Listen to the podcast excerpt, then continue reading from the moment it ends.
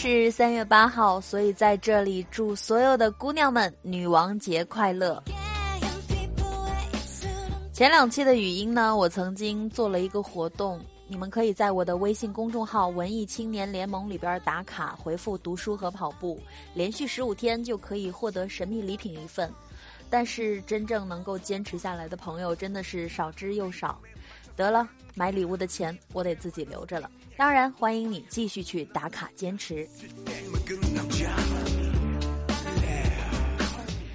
其实每个男生心里边都住了很多个女生，这些女生呢，可能是他的知己，可能是他的初恋女友，也可能是他的母亲、阿姨等等。今天咱们来听听，到底男生的心里边都会住着哪样的七个女生？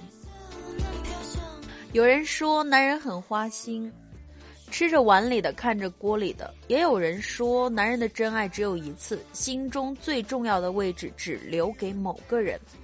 于是呢，女生们总是喜欢猜疑，甚至是与闺蜜讨论。男生的心里到底都住了谁？哪块角落属于自己呢？个应该是在他情窦初开的少年期爱上的那个女孩儿，那是爱情里第一次出现在他的心里。他尚不懂，只是在懵懂中莫名被班上的漂亮女生或者是成熟的邻家姐姐吸引，在最初的荷尔蒙作用下，有了与女孩接近的愿望。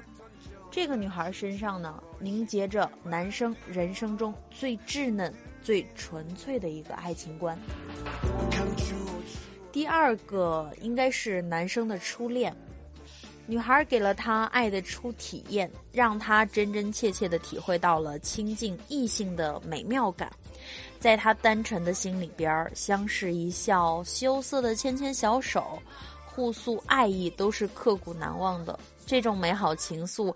会一直一直驻守在他心里边，不能说也不能忘。第三个人是他的红颜知己，比朋友多一点，比爱人少一点，这是人们对红颜知己的一个定义。而所谓红颜知己，就是一个与男人在精神上独立、灵魂上平等。并且能够达成深刻共鸣的女性朋友，而不单单是让你一味倾诉烦恼的情绪垃圾桶，或者在外面的世界受了伤害才倦鸟忘归的巢穴。因此，很多男生都想拥有一个红颜知己，但是却可遇而不可求。第四个人是他的女神。女神是他遇到过最美好的女孩子，却也因为太美好，所以他得不到；又因为得不到，这个女神便成为他心中的一个未完成事件，成了一个隐形的目标，一直留在潜意识里边，这才是最可怕的啊！第五个是他的妻子。家是男人的港湾，是男人在外边打拼归来时候一盏暖心的灯，而女生呢，也就成了住在男人心里的那个人，为他操持家务，为他生儿育女，为他娇颜附着了浓墨烟火色。不得不说，大多数男人都知道女生为自己付出的艰辛，所以会倍加依恋的看着这个属于他们的小家。第六个。是他在娶妻生子之后遇到的心仪的女生。所谓错的时间遇到了对的人，他们也许是情投意合，也许也有美好的相处时光。但是男人难以挣脱道德的束缚，不得已艰难止步，行为上未越雷池，心里却留下了念想。第七个是他的母亲，母亲在男人心里占据着。举足轻重的位置，所以但凡他人说母亲半点不是，他都会恼怒生气。这也是众多婆媳问题的根源所在，因为很多男人呢会一味的觉得老婆不是自己的家人，而母亲是自己的家人。老婆离开了可以再找一个，而老妈离开了却再也没有了。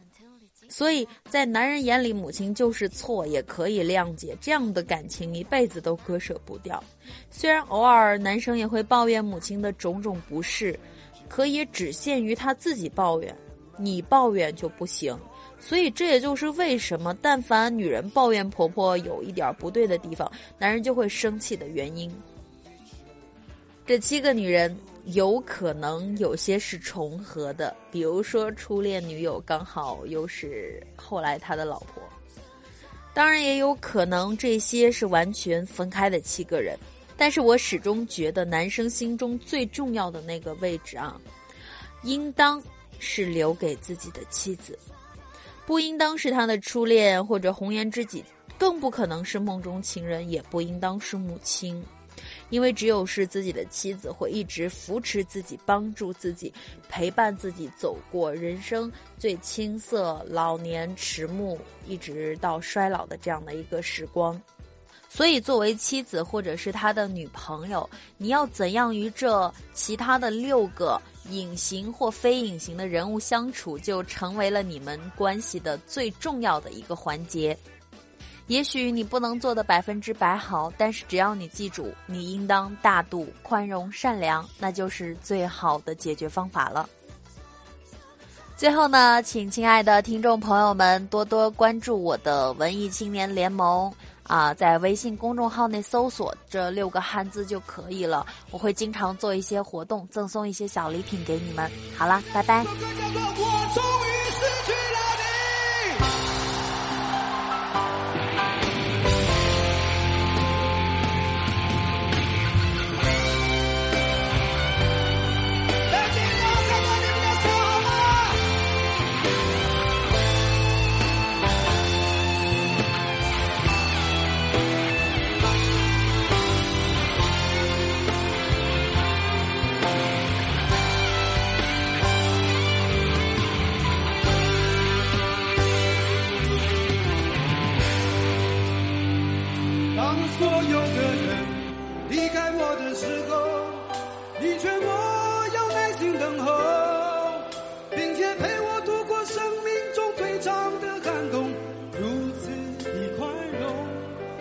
所有的人靠近我的时候